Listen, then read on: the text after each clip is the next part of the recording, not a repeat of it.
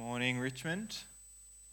I might move this one out of the way as well, in case I want to do a dance or something. I'm really excited to continue on with our series this morning. A little bit bittersweet this morning because this is the final, um, final sermon of this series on work and vocation. Um, it's one I've really enjoyed hearing each other's stories, hearing a bit of what our community does as we scatter. But I want to start this morning by returning to the place where we began this series. This question that I hope is stuck in your mind, a question I hope you've returned to with each sermon this question of are you making good tables? Are you doing good work? What does your vocation say?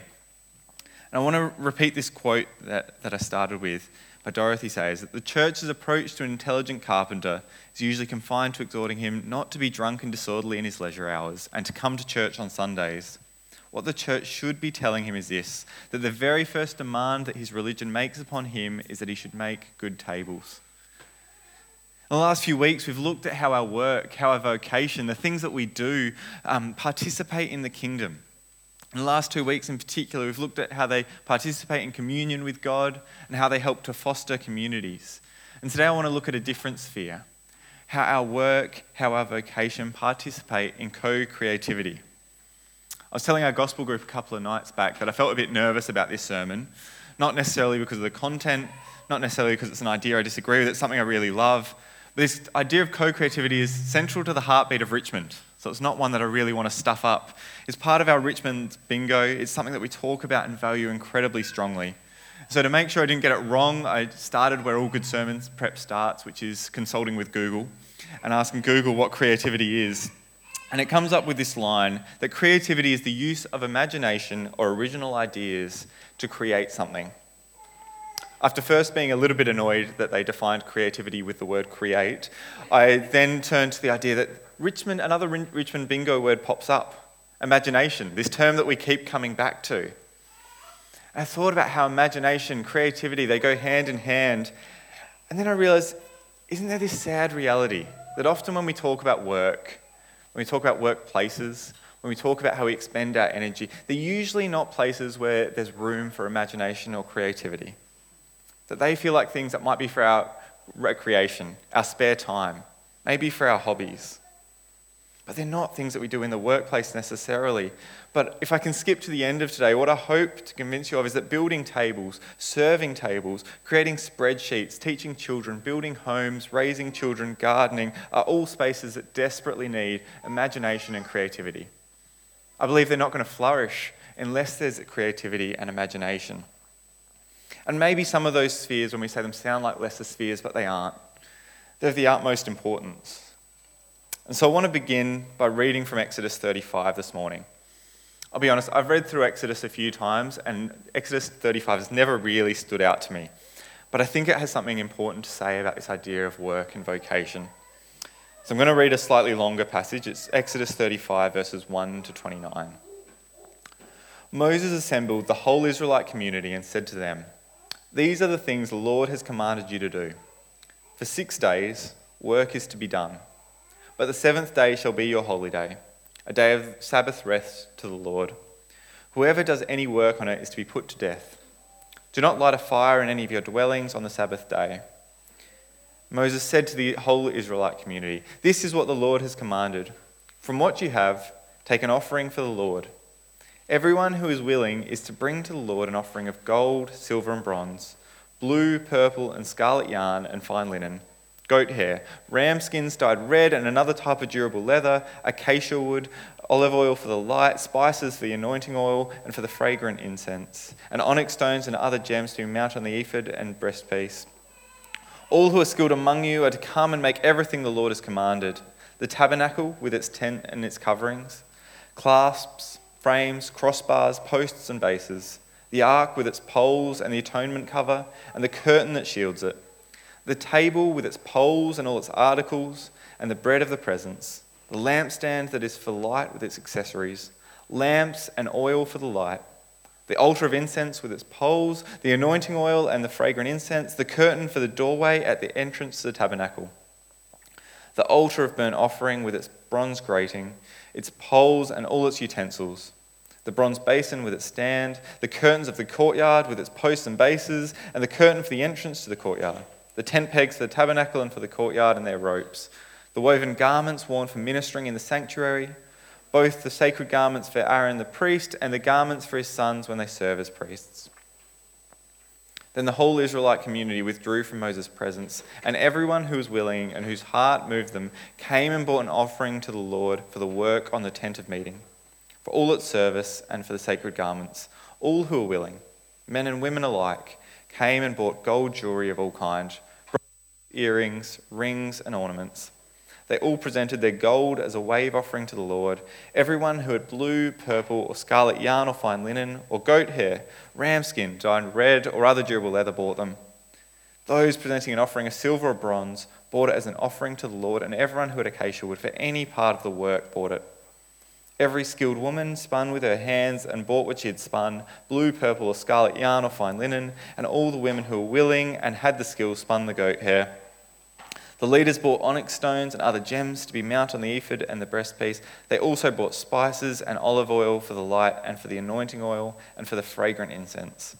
All the Israelite men and women who were willing brought to the Lord free will offerings for all the work the Lord, through Moses, had commanded them to do. You'd have forgiven me for skipping over that when I've read it, I hope, a few times. Like it's a long passage, it's an easy one to sort of skip over. In some ways, it almost feels like the author's going for a bit of filler. If we look at the previous chapters, Moses has just been up to Sinai. He's got the commandments for the second time. He's come down, and his face is shining so bright that he has to wear a veil. And it feels like maybe the author doesn't have another high moment to turn to, that to fill out Exodus, we just go to some of the things that people did in their day to day.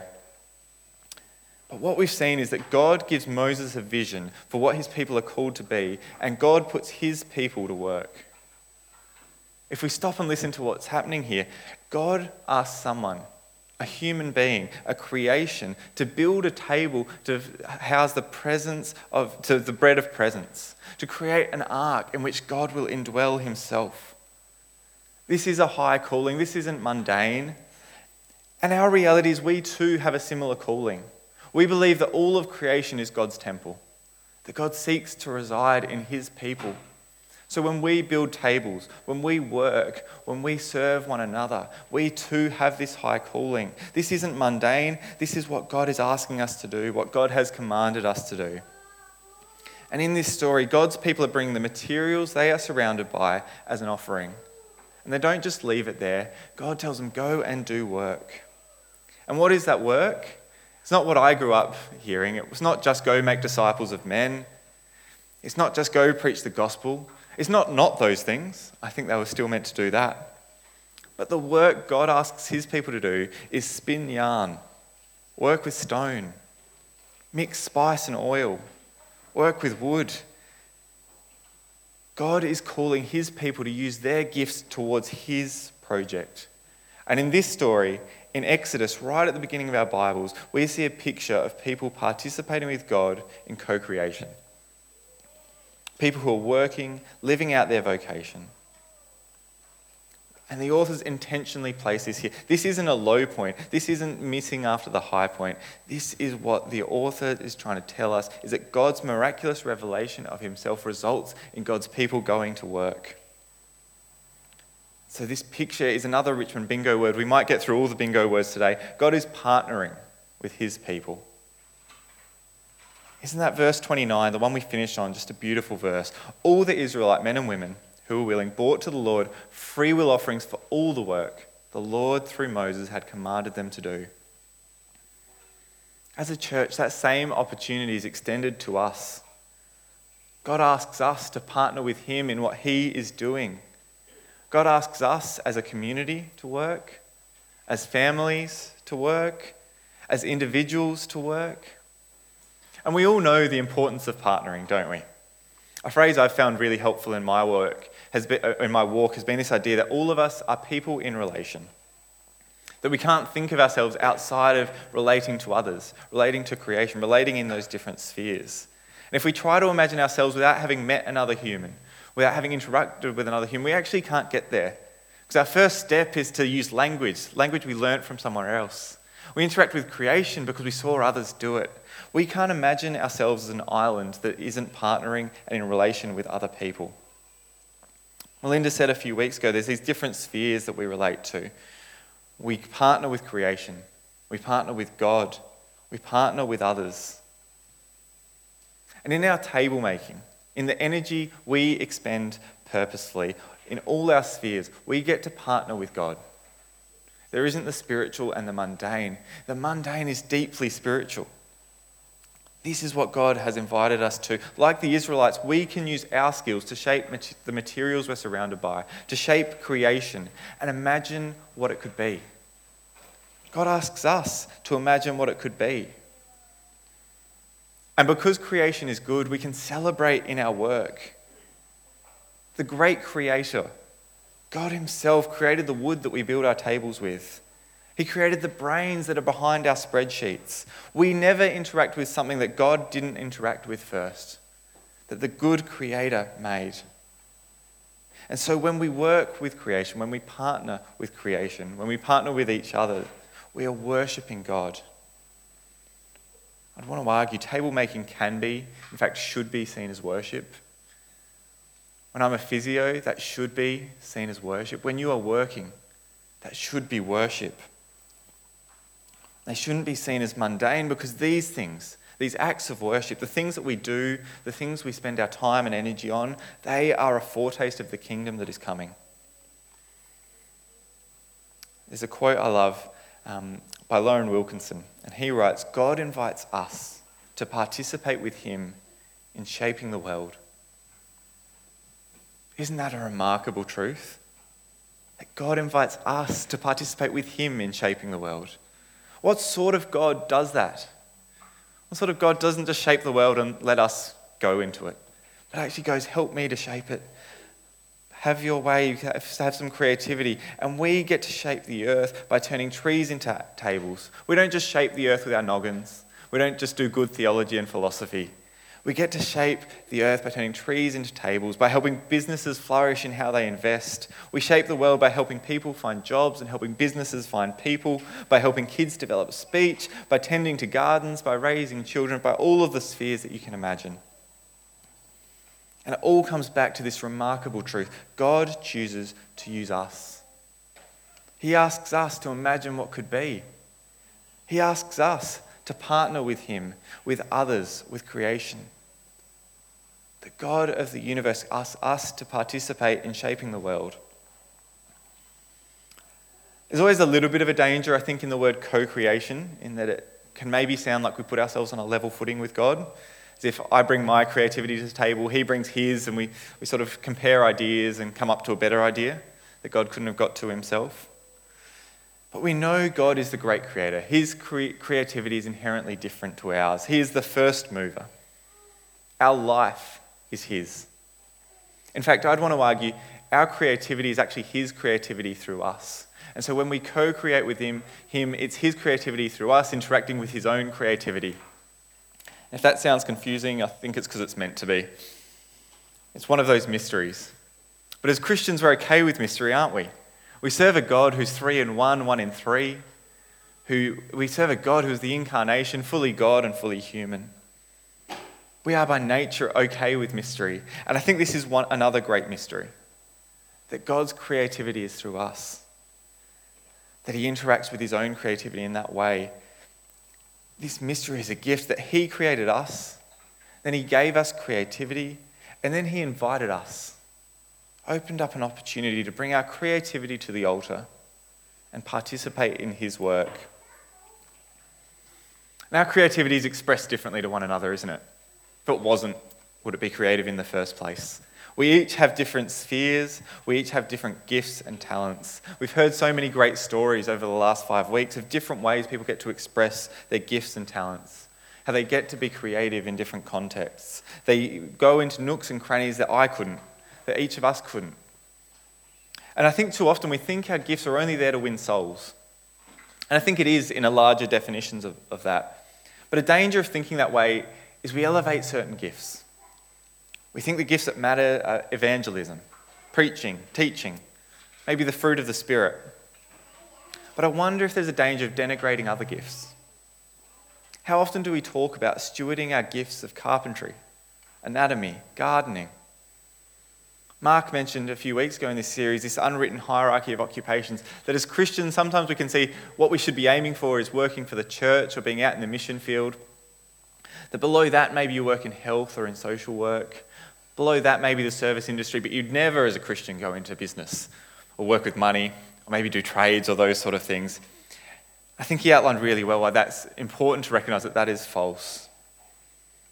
And I think a good example of this, of spirit filled people who aren't doing the things we traditionally think of, comes right after that passage we read. The following verses in Exodus 35, 30 to 35 says, I'm going to butcher a few of these names, so I'm sorry. Then Moses said to the Israelites, See, the Lord has chosen Bezalel, son of Uri, the son of Hur, of the tribe of Judah, and he's filled him with the Spirit of God, with wisdom, with understanding, with knowledge, and with all kinds of skills, to make artistic designs for working gold, silver, and bronze, to cut and set stones, to work in wood, and to engage in all kinds of artistic crafts. And he's given both him and Oholiab, the son of Ahisamach, of the tribe of Dan, the ability to teach others.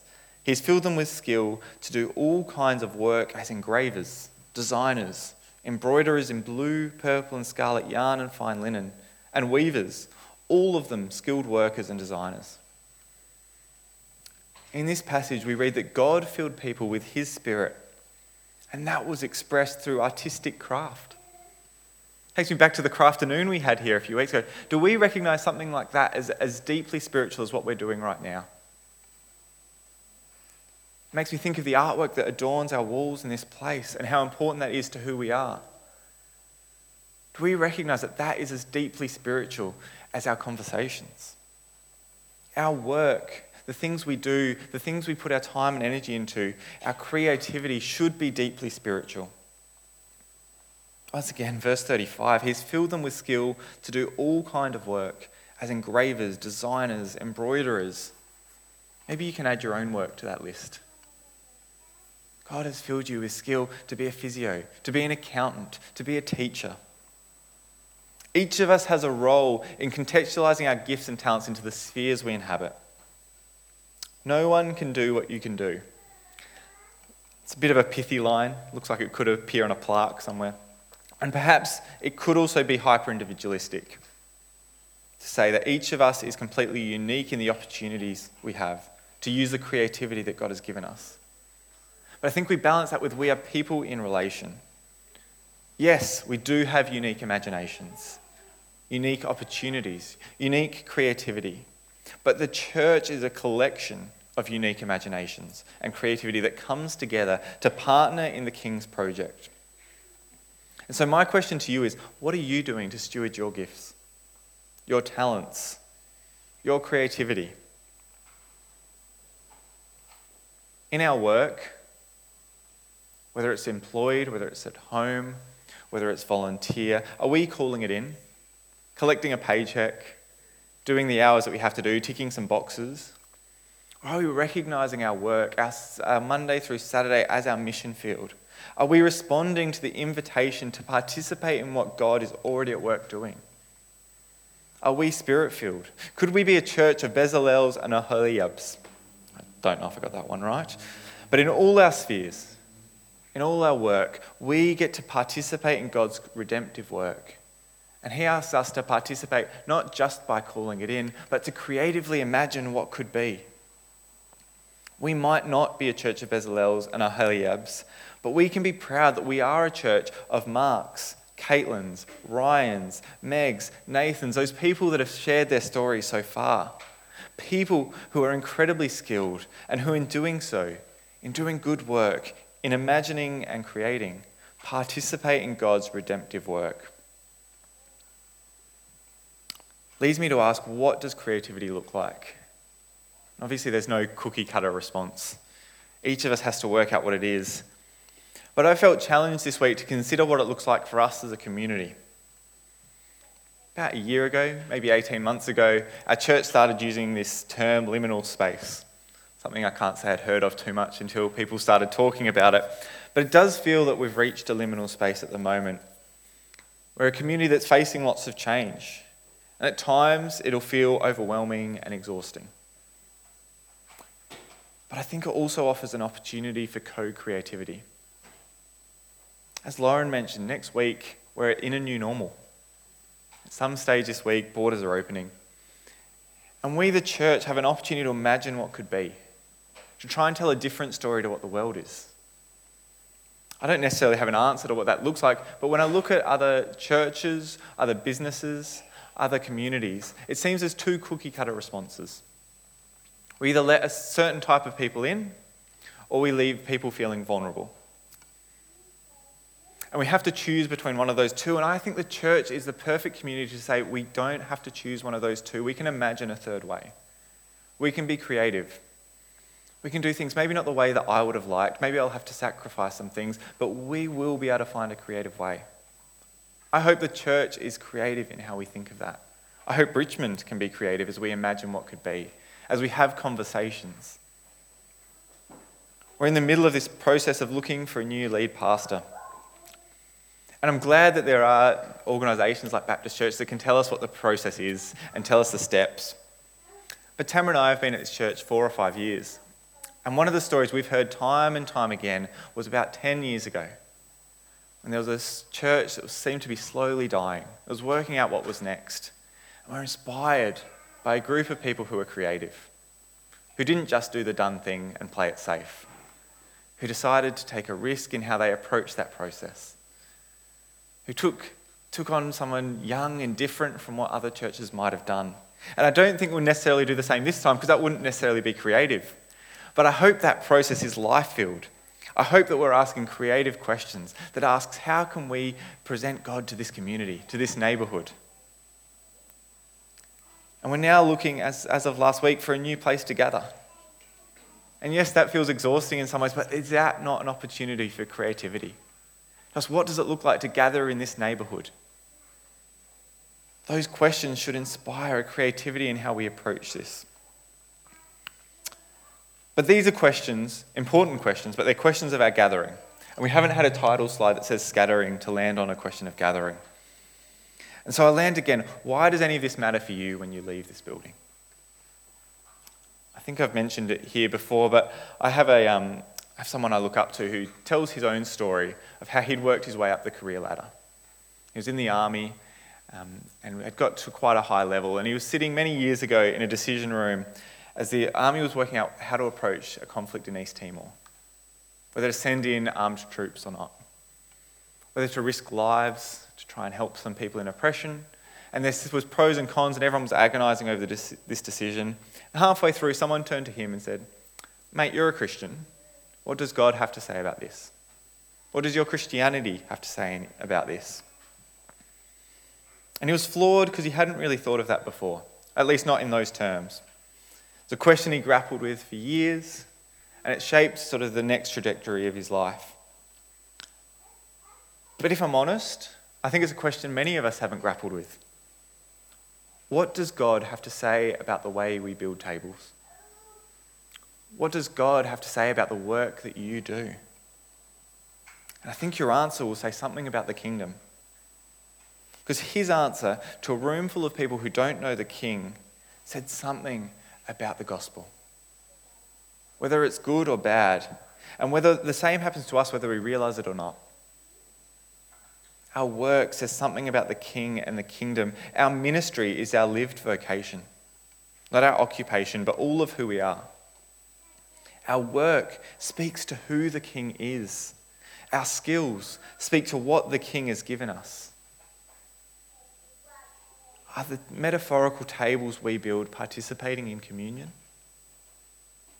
Are the tables we build fostering community? Are the tables we build participating in our call to co create, to imagine what could be? I hope this isn't too strong, but I want to say that if they aren't, we're doing the kingdom and the king a disservice. My hope is that this Van Gogh image that we discussed so many weeks ago, we said it can be a great critique of religion, and I think it is. As we also said, I hope it, it can be a picture of hope, of a people who scatter into the world doing ministry through their work. If we can, building tables that change the world. That pockets of the kingdom invade all the nooks and crannies of our neighbourhood, not just in our people, but hopefully through our people, but also in the fruits of our work. That we'll build tables that change the world. I think perhaps the, my favourite part of this series has been hearing the stories of how that's taking place in different people's contexts. Um, for, the last, for the next little while, this will probably be the last story we tell because we're starting our Advent series, but I hope this is something we can return to telling stories. And I encourage you over coffee, ask each other your story of work, what the kingdom looks like in each other's contexts. Because even I've found listening to the last five weeks, I could have told you those people's job title, maybe their job description, but I wouldn't have been able to tell you how the kingdom breaks in. So, listening well to those stories help us work out how we can create in our contexts.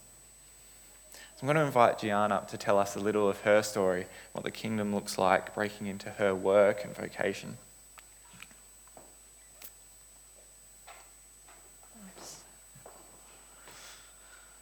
Gian, could you just tell us a little bit of what a normal week looks like in your world? Yeah, sure. So I also took some notes because I knew that I'd get nervous and would forget things. So, um, yeah. Oh. Hello? Um, yeah, sorry, I took some notes because I knew I'd forget some things. So um, I think the first part of that question is I don't really have a normal week at work. Um, basically, I guess I spend a significant and part of my um, my week, and the reason that David and I moved to Adelaide um, was for me to pursue specialty training in special needs dentistry. Um, so I guess for those of you who don't know, it's kind of like in medicine where you have GPs and if you have a particular problem, you get referred to a cardiologist if you had a heart problem or a gastroenterologist if you had a gut problem. Similarly in dentistry, um, there are specialty areas as well. So I guess the remit of what I do, um, so I deal with a lot of medically complex patients, so the ones who would be too, you could always say risky or um, there's certain um, circumstances around why they wouldn't be able to be seen in, in general practice. Um, so um, I deal a lot with head and neck cancer in particular, and that's my area of interest and my area of research. Um, I also um, do a lot of work up for people who are about to have transplants, so they're about to get really immunosuppressed, and so um, we've got to clear them of infections, um, and a lot of dental problems are infections. So before the immune system basically gets completely debunked, um, yeah, a lot of cardiac surgery workups and people just lots of various um, comorbidities.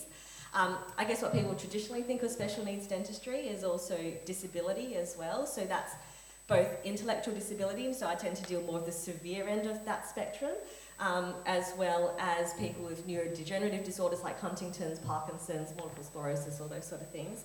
Um, geriatric dentistry, so going into aged care homes and doing domiciliary and mobile care there and doing a lot of end of life care, um, and also um, dental anxiety and phobia as well. So, I mean, lots of people are scared of going to the dentist, but we're talking like those like those actual psychiatric phobias where.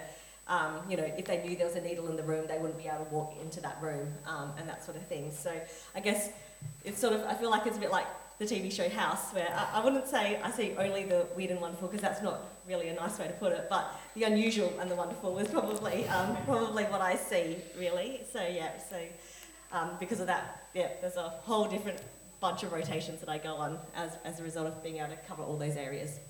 Yeah, fantastic. So could you tell us a bit how you landed there, what your history and journey of work and vocation has looked like? Yeah, so um, I suppose in terms of, um, I guess a lot of people ask, how did I fall into to special needs dentistry? Because it's quite niche and it's, and it's, and it's I guess, not really an area that most people when they do dentistry think of because it's, it's, it's not particularly glamorous in the sense that it's, it's not sexy, it's not the cosmetic, whitening, straightening, implants, all those sort of things that people like to, um, I guess, go into the field for. Um, but I guess basically um, it was a mix of things. Like I suppose, you know, this real passion for social justice and um, and and meeting health inequalities because it's really well known that people with disability um, have significant oral health disparities compared to, um, I guess, the general population. And I suppose also when people ask me, I also throw in there, like, you know, I I, I come from a Christian background, like in terms of in terms of my values, um, you know, caring for your neighbour, caring for the vulnerable populations, and so I guess that's that's probably how I sort of landed into it, and also sort of God's timing and opportunities He's, he's woven into into this uh, into my life. So I guess I started when I was in year twelve. Um, I volunteered for a camp for um, I just like a like a camp for children with disability and, and, and special needs, and so that led me in my during my part-time job, um, going through uni, well, I initially started volunteering for a respite centre um, for children with special needs um, at an Australian Red Cross um, Red, respite centre, which eventually led to me being offered a part-time job there, and that became my part-time job going through dental schools. So um, that it was compl- my, my interest in special needs was completely different to what I was, well, uh, at the time I thought was completely different to what I was studying at university. Um, and then I suppose um, yeah, I, I never um, I never knew that it even was a specialty. So um, yeah, so I, I uh, until my final year when I when I heard about it, and so I did my, my elective in um, a final year elective in Melbourne and Sydney, um, where they were the only two dental schools at the time which were offering training, and so I got to meet various people there, and that was um, yeah that was really great in getting to see this real passion that people had for for helping more vulnerable patient groups as well, and so. Um, as it turns out, my first job when I, um, when I, when I finished um, was to work in a, um, a government clinic um, that purely was only for, I guess, people with severe intellectual disabilities.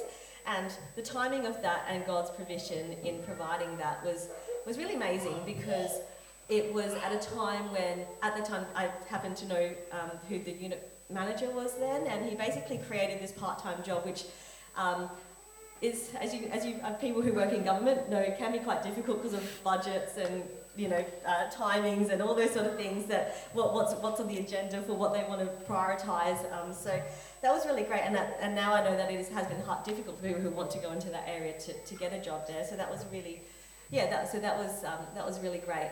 Um, and then also at the same time. Um, because I was already in the public sector, a job opportunity came up um, to work in domiciliary care, so going out to aged care homes. And it sounds a bit awful, but at the time, what happened was the dentist who was working that job had a heart attack while doing an extraction on a patient, and so he was elderly himself, and so they needed someone to fill that job. And so I guess at that time, you know, I wanted to do another. I needed to do some more part-time work, and so um, so that sort of came in too. So that was really great.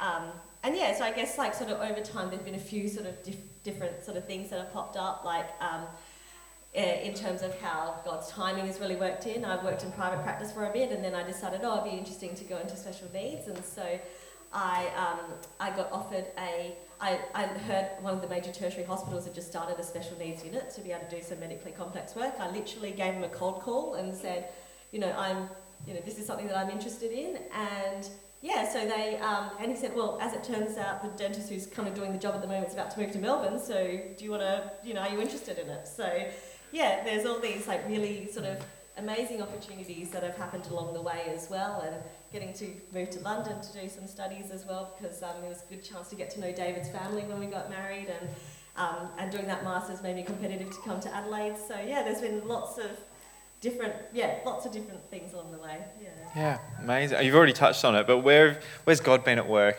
in the journey as you look back, as you as you yeah. consider your, your, work? So I feel like um, it's been. I feel like what I do is really what you've been talking about, and um, and Melinda and, and Mark have been talking about over this series about sort of it being a vocation, like in terms of being a, like this this calling as well, in the sense that there've just been almost too many coincidences and these timings and these opportunities that have happened over the time to you know for, for it to think this is yeah that it's it's, it's just a coincidence that um, that this is sort of what um, I guess trying to especially when you know that you know these these are groups of people that often minor, um, I guess in minority groups and people who who, who, who really almost are in more need of, of, of care and health care than, than, than the general population. Um, that yeah that he's really guided all these opportunities and the timings have just worked out absolutely perfect in terms of when all these opportunities have come about as well. So that's been really great. I guess the other thing is as well as in my job is because i deal with people who are often in their most vulnerable part of their life like they've just been diagnosed with cancer or they've just been found out that they need this life-saving surgery, or and I guess also on the flip side, you know, people who um, you deal with the carers of people who are who have to care for people with disability as well.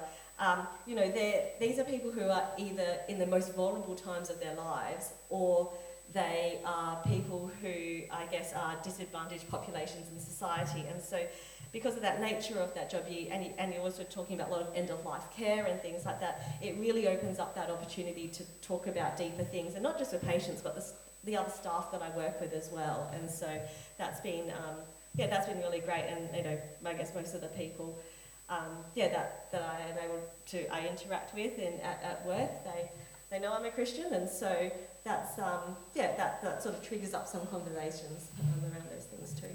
Yeah, and then finally, I guess last question is sort of what's next? Are the different vocational spheres for next year? What does your what does your journey look like going forward? Yeah, so I guess um, so I guess the big news for, from last week is that I finally passed my exit exams for my specialty training. So that's a big, that's a big achievement. So that, that's really good. Um, so, and thank goodness, because um, I guess what has made things slightly trickier is that I'm actually pregnant at the moment. And so, um, yeah, so that's the other So, um, yeah, and I guess I was in my, I, I was in, in my second trimester um, it, I was ticked over into my second trimester while I was away on study leave, so that would, was really helpful in being able to try and, and try and get through exams. Um, so I've been offered a, um, so I guess the sad news is, is that, um, yeah, because of various things finishing up um, in Western Australia back home in Perth for me, uh, and for, for David, which is where we met, um, there's no specialist in, in special needs dentistry, and so I've been offered a consultant position back in the hospital, um, in one of the major tertiary hospitals back home. So we'll be sadly at the end of the year moving back to Western Australia, um, but we've you know really appreciated the time that we've had here, the community, the family we've had here as well. So I also just want to thank you all very much for being our family away from home um, whilst we've been living in Adelaide. So yeah, that's um, yeah, well, lots of lots of changes happening. Thanks for sharing all that. There's a lot of, lot of big news going on and a lot that we can be praying with you for, and um, we'll look forward to saying goodbye properly later in the year. But we'd love to pray with, with you now. King Jesus, we thank you for the stories of creativity and gifts and skills that you bless your people with. Thank you for Jian's story of how you're using her. Thank you for um, those co workers, the patients that she gets to work with and be a light, that she gets to bring the kingdom to areas that the rest of us couldn't. Thank you for the way that you've gifted her with skills, but also the way that she's stewarded those skills with hard work, with effort, with imagination. Lord, we thank you for all this exciting news of new jobs, baby on the way, past exams, all these good things that are taking place for Gian and Dave. We're really excited for them, Lord. And I pray in this time of transition that you'll be speaking to them, giving them an imagination for what comes next, helping them to create, co-create in these um, new spheres. Um, and I just pray that they'll continue to make good tables, Lord. Thank you once again. Amen.